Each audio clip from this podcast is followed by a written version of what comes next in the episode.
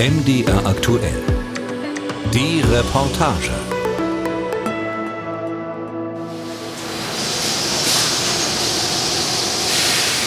Beim Porzellanhersteller Kahler in Thüringen laufen die Maschinen auf Hochtouren. Hier werden jeden Tag hunderte Tassen, Teller, Schüsseln, Becher und Kannen hergestellt. Wie aufwendig Porzellanherstellung tatsächlich ist, wird bei Mitarbeiterin Josephine Rudolph deutlich. Sie setzt gerade Henkel auf die Becher. Das klingt zunächst wenig anspruchsvoll und ist doch ein komplexer Prozess. Denn jeder Arbeitsschritt dient gleichzeitig der Qualitätskontrolle. Das beginnt schon beim zähflüssigen Ausgangsstoff, einem Gemisch aus speziellen Mineralien und Wasser, dem sogenannten Schlicker. Worauf kommt es an, äh, dass der Schlicker gut, eine gute Konsistenz hat, wenn man den rumrührt? Dass er zum Beispiel nicht zu dicke ist und nicht zu dünn. Dann kommt es halt darauf an, wie die Henkel gemacht sind, ob die auch schön gerade geschnitten sind oder ob sie krumm sind, ob sie zu weiß sind, ob sie zu trocken sind. Dann auf die Höhe, das richtige Augenmaß, weil wir nicht jedes Mal messen können dann muss man ja auch mit 350 Takten in der Stunde, muss man da schön hinterherkommen. Weil sonst sieht es schlecht aus. Dann muss man sich natürlich aber auch noch den Becher angucken. Das ist ja nicht nur der Henkel, das ist ja auch der Becher. Wenn die hier Warzen haben, die müssen wir abmachen. Wenn die Bodenrisse haben, das müssen wir wegschmeißen. Wenn die Fehler haben in der Form, das müssen wir aussortieren, während die läuft. Für Laien sieht jeder Becher wie der andere aus. Doch das geschulte Auge von Werksleiter Sven Klein erkennt die Unterschiede. Er nimmt einen Becher in die Hand und betrachtet zufrieden das Ergebnis. Er ist jetzt seit sieben Jahren Chef der Produktion und weiß, wie viel Mühe in jedem einzelnen Geschirrteil steckt. Bei der Porzellanherstellung ist doch noch relativ viel manueller Aufwand äh, notwendig. Man hat ja so eine Naht, äh, wo das Werkzeug verschlossen ist und diese Naht wird abgeputzt. Dann äh, bei dem Trocknungsprozess kristallisiert hier noch ähm, ja, äh, Salze aus und die müssen auch abgewischt werden, weil sonst äh, die Glasur nicht hält. Schon zu Beginn der Produktion bei der Formgebung ist viel Handarbeit nötig. Dort muss zum Beispiel berücksichtigt werden, dass ein Becher im Laufe des Produktionsprozesses viel von seiner ursprünglichen Masse verlieren wird. Er schrumpft um etwa 14 Prozent, weil er in den Öfen Feuchtigkeit abgibt. So, hier ist unser Glühofen. Hier wird praktisch das Porzellan bei 900 Grad das erste Mal gebrannt. Dann wird es schon mal ein bisschen härter. Dann können wir es glasieren. Und hier auf der anderen Seite ist praktisch dann der Glattbrandofen, wo das dann bei 1400 Grad fertig gebrannt wird. Für den Becher ist das ein besonderer Moment. An der Glasierstation bekommt er seinen Herkunftsnachweis. So, jetzt sind wir hier an unserer Becherglasierlinie. Hier werden praktisch die Becher glasiert. Das ist jetzt automatisch. Äh, die Becher werden praktisch aufgesetzt, entstaubt, dann kommt die Bodenmarke drauf. Ab hier ist es dann Made in Germany. Hier kommt das drauf. Und äh, ist halt dann auch geschützt. Ne? Also man, man kann jetzt ja, wenn das glasiert wurde, kann man es ja auch nicht mehr ändern. Also da kann man das äh, auch nicht mehr verfälschen. Wenn einmal Made in Germany draufsteht, steht es dann drauf. Also das kriegt man dann auch nicht mehr weg. In Kala wird seit rund 180 Jahren industriell Porzellan hergestellt. Eine lange Geschichte mit vielen Höhen und Tiefen. Zu DDR-Zeiten gehörte das Werk zum VB Feinkeramik. Nach der Wende wurde der Betrieb privatisiert, schlitterte aber schnell in die Pleite. 1994 dann die Neugründung und weitere Schwierigkeiten. Die Branche leidet seit Jahren unter hohen Kosten und billigen Importen. 2020 musste Kahler erneut Insolvenz anmelden. Nun hat Daniel Jeschenowski das Sagen. Der neue Geschäftsführer will die renommierte Porzellanmarke mit ihren zahlreichen Designpreisen und patentierten Technologien in eine sichere Zukunft führen und er setzt dabei voll auf das Markenzeichen Made in Germany. Also zum einen ist es so, ähm, dass ich persönlich als Unternehmer davon überzeugt bin, dass die Gesamtkostenvorteile, und wir reden ja insbesondere, wenn wir Made in Germany ins Feld führen, über einen Unterschied gegenüber Fernost. Also es geht ja nicht so sehr darum, ähm, ist es jetzt ein Produkt, was dann in einem anderen europäischen Land hergestellt wird unter vergleichbaren Bedingungen, sondern häufig wird Made in Germany ja ins Feld geführt, wenn wir uns gegen wirklich asiatische Spieler und Unternehmen auch abgrenzen wollen. Dieser Kostenvorteil ist, wenn Sie die Gesamtkosten betrachten, häufig klein, sehr gering oder sogar negativ. Das ist meine Erfahrung. Das heißt, es ist als Unternehmer schon auch vordergründig eine ökonomische Perspektive, dass wir sagen, wir können Qualität hier besser kontrollieren dass wir sagen, wir können Logistikkosten besser kontrollieren. Wenn Sie im Moment Porzellan nehmen, bedeuten die jetzigen Frachtraten, dass jeder Becher, der letztendlich aus Asien mit dem Schiff in Deutschland ankommt, allein schon mal mit einem Frachtkostenanteil von ungefähr 50 Dollar Cent, ja, ist ja um und bei auch 50 Euro Cent, ähm, im Rucksack hier ankommt. Das ist ein ungeheurer Anteil. Also die Logistikkosten spielen teilweise eine ganz erhebliche Rolle. Heißt im Klartext, es mag zwar günstiger sein, in China zu produzieren, doch dieser Vorteil wird durch die Frachtkosten weitgehend zunichte gemacht. Hinzu kommen strengere Regeln bei den Lieferbeziehungen, denn nach deutschem Recht gelten auch für Geschäftspartner im Ausland gewisse Mindeststandards. Das maßgebliche Gesetz wurde erst im Sommer von Bundestag und Bundesrat beschlossen und trägt den etwas sperrigen Namen Lieferketten-Sorgfaltspflichtengesetz. Damit soll sichergestellt werden, dass bei den Zulieferern grundlegende Menschenrechte eingehalten werden und etwa Kinderarbeit oder Zwangsarbeit ausgeschlossen sind. Dafür tragen die Unternehmen in Deutschland die Verantwortung. Bei Verstößen drohen Bußgelder oder können Unternehmen von öffentlichen Aufträgen ausgeschlossen werden.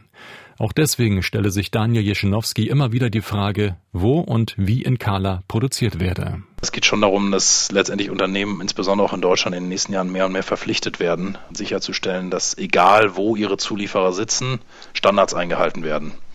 Und da muss man sich natürlich als Unternehmen mit 150 Mitarbeitern fragen, können wir das leisten? Und ist es nicht teilweise wirklich auch günstiger und effizienter, einfach vor Ort zu produzieren? Denn dann ist es der Weg in die andere Fabrikhalle, einmal über den, über den Hof sozusagen und schon schon sehen wir, was findet da statt. Billiglohnländer verlieren somit an Reiz für deutsche Unternehmer. Denn wenn die Arbeit im Ausland teurer wird, weil zum Beispiel Mindesttarife gezahlt werden oder Sicherheitsstandards in Fabriken erhöht werden müssen, schwindet der Kostenvorteil immer weiter.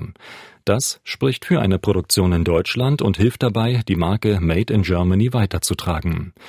Dabei zeigt der Blick zurück, dass das Siegel eine ziemlich kuriose Geschichte hat. Denn anders als der Name vermuten lässt, ist Made in Germany gar keine Erfindung der Deutschen und stand ursprünglich auch gar nicht für die hohe Qualität deutscher Produkte. Im Gegenteil. Die Geburtsstunde von Made in Germany schlug Ende des 19. Jahrhunderts, erklärt der Wirtschaftshistoriker Dieter Ziegler von der Bochumer Ruhr-Universität. Ähm, insbesondere Deutschland hat in dieser Zeit häufig billige Waren produziert, Massenwaren, die sie billig auf dem Weltmarkt platziert haben äh, und auf diese Weise ihre Kapazitäten ausgelastet haben.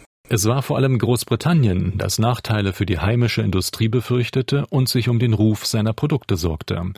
Besonders die Messerhersteller in Sheffield sollten vor den billigen und minderwertigen Nachahmerprodukten aus Deutschland geschützt werden. So wurde 1887 das britische Handelsmarkengesetz beschlossen. Es war die Geburtsstunde des heute weltweit beachteten Labels Made in Germany. Damals allerdings sei es eher als Warnsignal für Verbraucher gedacht gewesen. Der Sinn der Sache Sache war, dass der britische Verbraucher äh, erkannte, Vorsicht, das ist keine hochwertige, kein hochwertiges Messer oder andere Schneidware aus Sheffield, sondern das ist Billigware aus Deutschland. Wenn ich jetzt also hier, sage ich, zu 60 Prozent des Preises einer britischen Konkurrenz, eines britischen Konkurrenzproduktes dieses Werkzeug oder dieses Messer kaufe, dann laufe ich Gefahr, dass es vielleicht schnell kaputt geht oder dass, äh, dass es nicht das leistet, äh, was es leisten sollte, weil die, der Werkstoff minderwertig ist. Doch die deutschen Hersteller hätten schnell dazugelernt und ihre Produkte besser gemacht und die Kosten gedrückt. Nach und nach äh, waren deutsche und auch amerikanische Hersteller in der Lage, Produkte ähnlicher Qualität herzustellen wie die Briten. Das gilt übrigens auch für Schneidwaren. Ähm, und sie hatten einen großen, also die Deutschen hatten einen großen Vorteil, nämlich den, dass die Löhne in Deutschland niedrig waren, also im Vergleich zu Großbritannien. Und so konnten sich deutsche Waren mit der Zeit auf dem englischen Markt etablieren. Manche Produkte waren dann sogar den britischen überlegen. Also das gilt etwa für Chemikalien, später auch Arzneimittel. Das gilt auch für Maschinen. Und es galt dann auch äh, im frühen 20. Jahrhundert auch für die Artikel der elektrotechnischen Industrie. Der Grundstein für das Markenzeichen Made in Germany war gelegt und auch mehr als 130 Jahre später hat das Label noch Glanz. Volker Treyer ist Mitglied der Hauptgeschäftsführung des Deutschen Industrie- und Handelskammertages. Als Chef des Bereiches Außenwirtschaft weiß er, welchen Stellenwert Produkte haben, die in Deutschland hergestellt werden.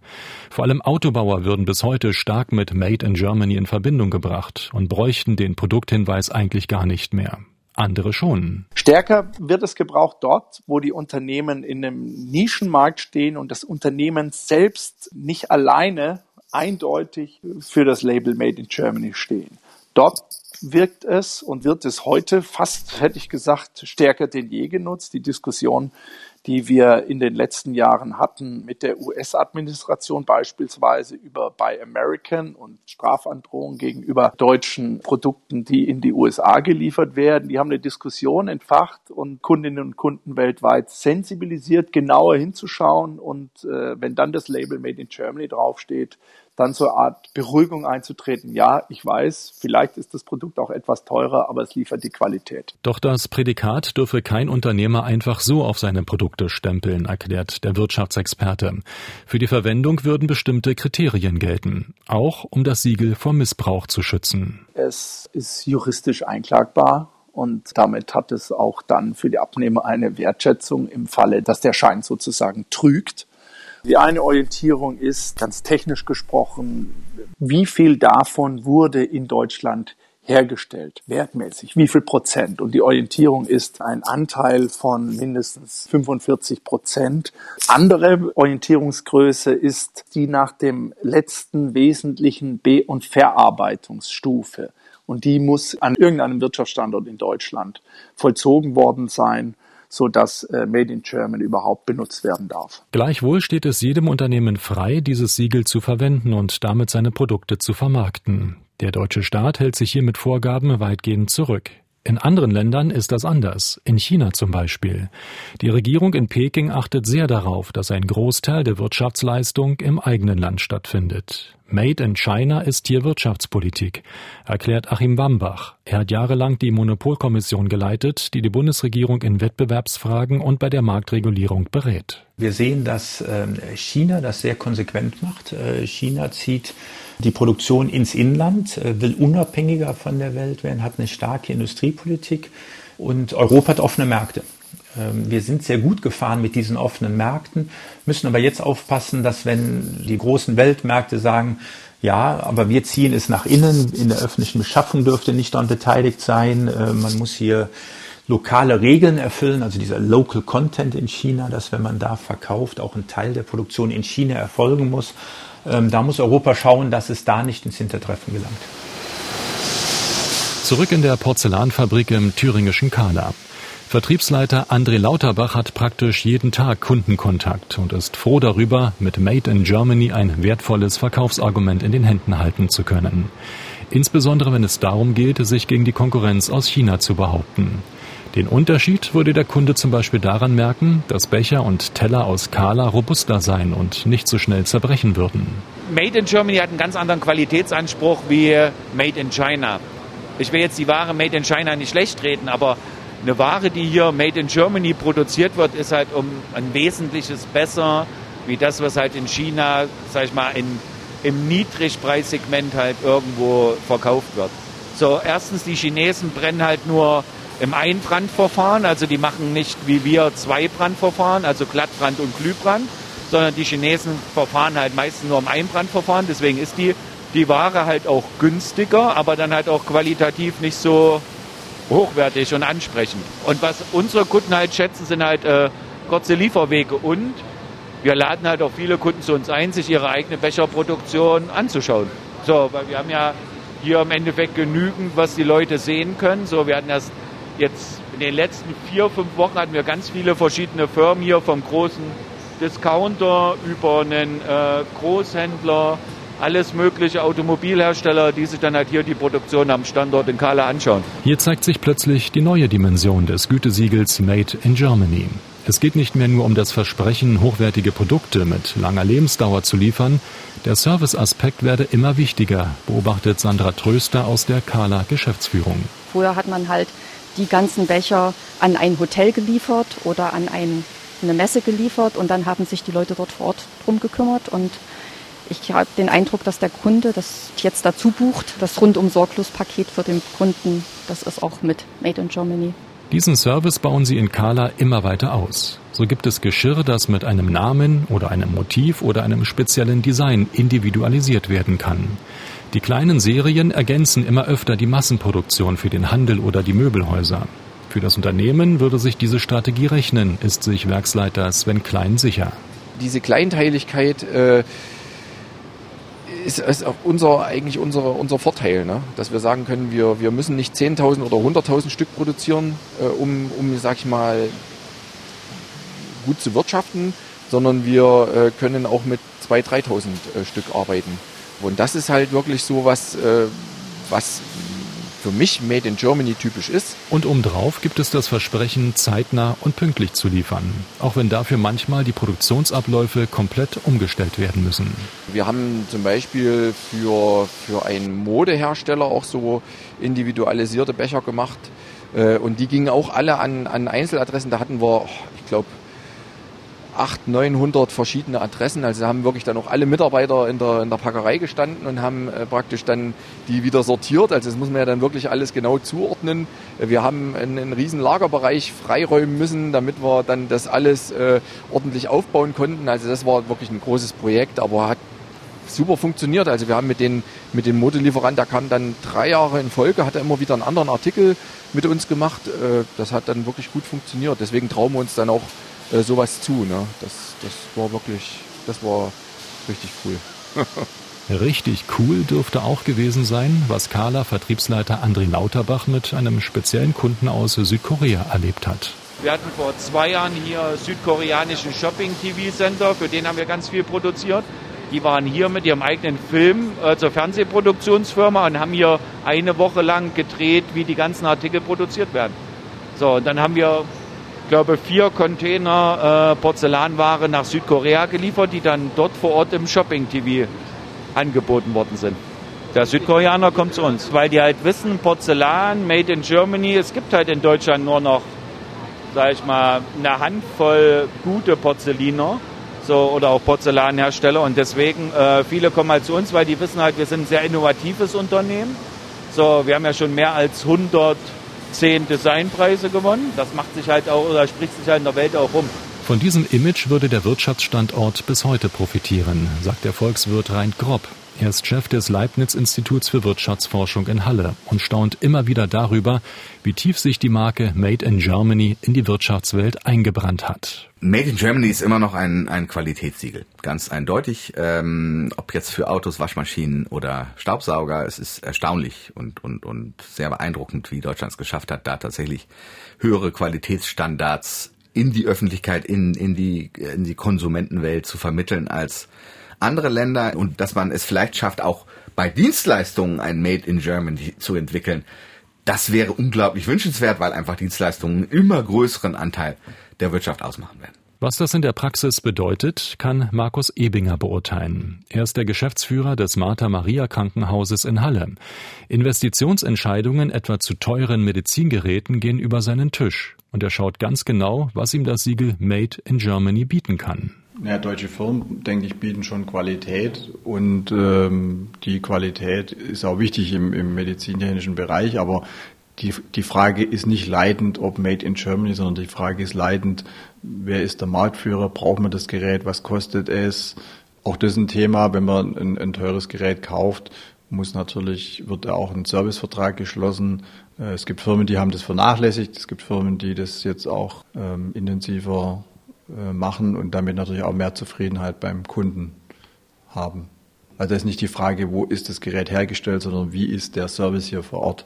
Ähnlich ist es in der Holzbranche, die auch gern mit dem Siegel Made in Germany arbeitet. Der Hauptgeschäftsführer des Verbandes der deutschen Holzindustrie, Danny Ohne Sorge, kann vor allem mit der deutschen Eiche auf dem Weltmarkt punkten und berichtet davon, dass dieses Holz im Handel regelmäßig das Siegel aufgedruckt bekomme als Zeichen für besonders gute Qualität. Ja, das ist eine hohe äh, Festigkeit, Druckfestigkeit. Jetzt im Parkettbereich sieht eine sehr schöne Färbung und eine sehr hohe Dauerhaftigkeit. Und äh, die wachsen halt auch äh, sehr, sehr langsam, haben sehr enge Jahrringe. Das macht die Qualität und die Holzeigenschaften dann auch sehr hochwertig. Die geht auch äh, die, nach China. Also für die Eiche brauchen wir gar nicht so viel werben. Da gibt es schon gar keine Zyklen, wenn wir sind so in einem Dauerzyklus der Nachfrage bei der Eiche. Die kommt auf dem Weltmarkt, aber auch in Deutschland sehr, sehr gut an. Nicht von ungefähr wird Holz gern als strapazierfähiger Fußbodenbelag verwendet. So wie in der Firmenzentrale des Robotikunternehmens Wandelbots in Dresden. Die Firma wurde erst 2017 gegründet und hat sich vorgenommen, Weltmarktführer beim Programmieren von Robotern zu werden. Der Schwerpunkt liegt dabei auf der Software. Und das ist mitunter nicht gerade die Paradedisziplin der deutschen Maschinenbauer, beobachtet Wandelbots Mitbegründer Christian Pichnik.